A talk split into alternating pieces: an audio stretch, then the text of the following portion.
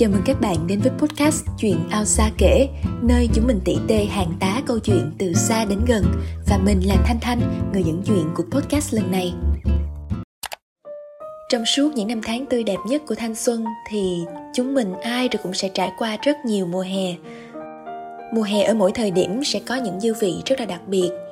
Có tinh khôi nè, có sôi động nè, có cuồng nhiệt Và cũng có cả những núi tiếc khôn nguôi nữa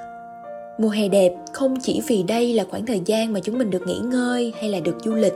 mà thanh nghĩ mùa hè đẹp còn bởi rất nhiều lẽ khác. Quả thật, dưới lăng kính rực rỡ của tuổi trẻ thì vẻ đẹp của mùa hè hay bất kỳ mùa nào khác trong năm cũng đều có những gam màu rất là thú vị.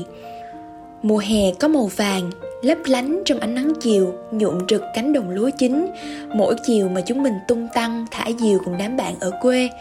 hay len lỏi trong những lớp cát mịn trải dọc theo đường bờ biển, hoặc bừng sáng khi ánh hoàng hôn đang nhuộm hồng mặt sông phẳng lặng. Màu vàng cũng bập bùng trong ánh lửa trại, trong đêm tự tình tuổi 18 giữa những ngày mà chúng mình miệt mài đèn sách khi đó thì cánh cổng trường đại học chỉ còn cách một kỳ thi quan trọng, khép lại 12 năm gắn bó với mái trường phổ thông.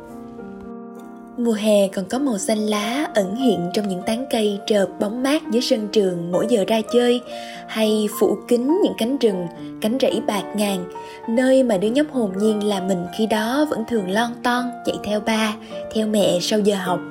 Hay màu xanh cũng ẩn hiện và nhẹ nhàng tô điểm cho những trang sách còn đọc dở với những chiếc lá được mình ép khô cẩn thận, đâu đó vẫn còn phản phất chút hương cây cỏ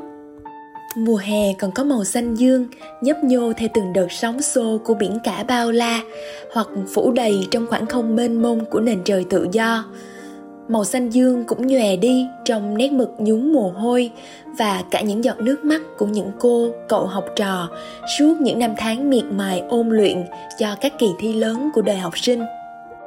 Mùa hè còn mang trên mình màu đỏ đầy tự hào của những chiếc khăn quàng đã theo mình suốt những năm tháng học sinh hay xuất hiện nổi bật với hàng trăm bụt mà đám nhỏ tụi mình vẫn thường hò hẹn sau giờ tan học. Màu đỏ cũng xuất hiện đầy kiêu hãnh ở mái ngói của ngôi trường cấp 3 danh giá mà mình đã nỗ lực hết sức để được đặt chân vào. Đôi khi màu đỏ còn là màu của những lời phê hoặc những con điểm mà mình nhận được sau mỗi bài kiểm tra mùa hè lặng lẽ gợi cho ta sự nhớ nhung với sắc cam nổi bật của ánh hoàng hôn dịu dàng nấp bóng sau những mái nhà phía xa mỗi khi chiều tà. Hoặc sắc cam đó cũng lặng lẽ khuất dần theo bóng mặt trời khi những tia nắng cuối cùng trong ngày cũng dần biến mất. Bạn biết không, mùa hè còn có cả vị nữa đó đó là vị ngọt mát lành của những cây kem bụi xế, vị quả chín đậm đà của những loại trái cây đặc trưng miền nhiệt đới, hay vị mặn của nước biển trong những lần mà mình đùa nghịch quên mình dưới sóng. Mùa hè mang theo mình mùi ngai ngái đặc trưng của đất trời sau những cơn mưa đầu mùa bất chợt.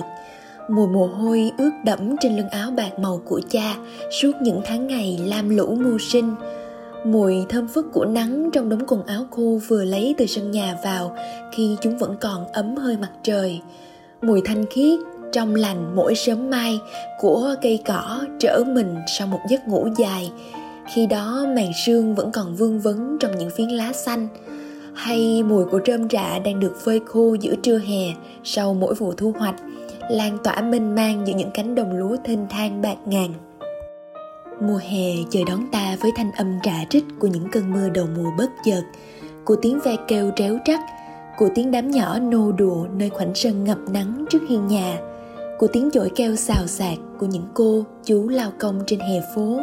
hay tiếng rì rào của những bụi tre sau vườn nhà ngoại.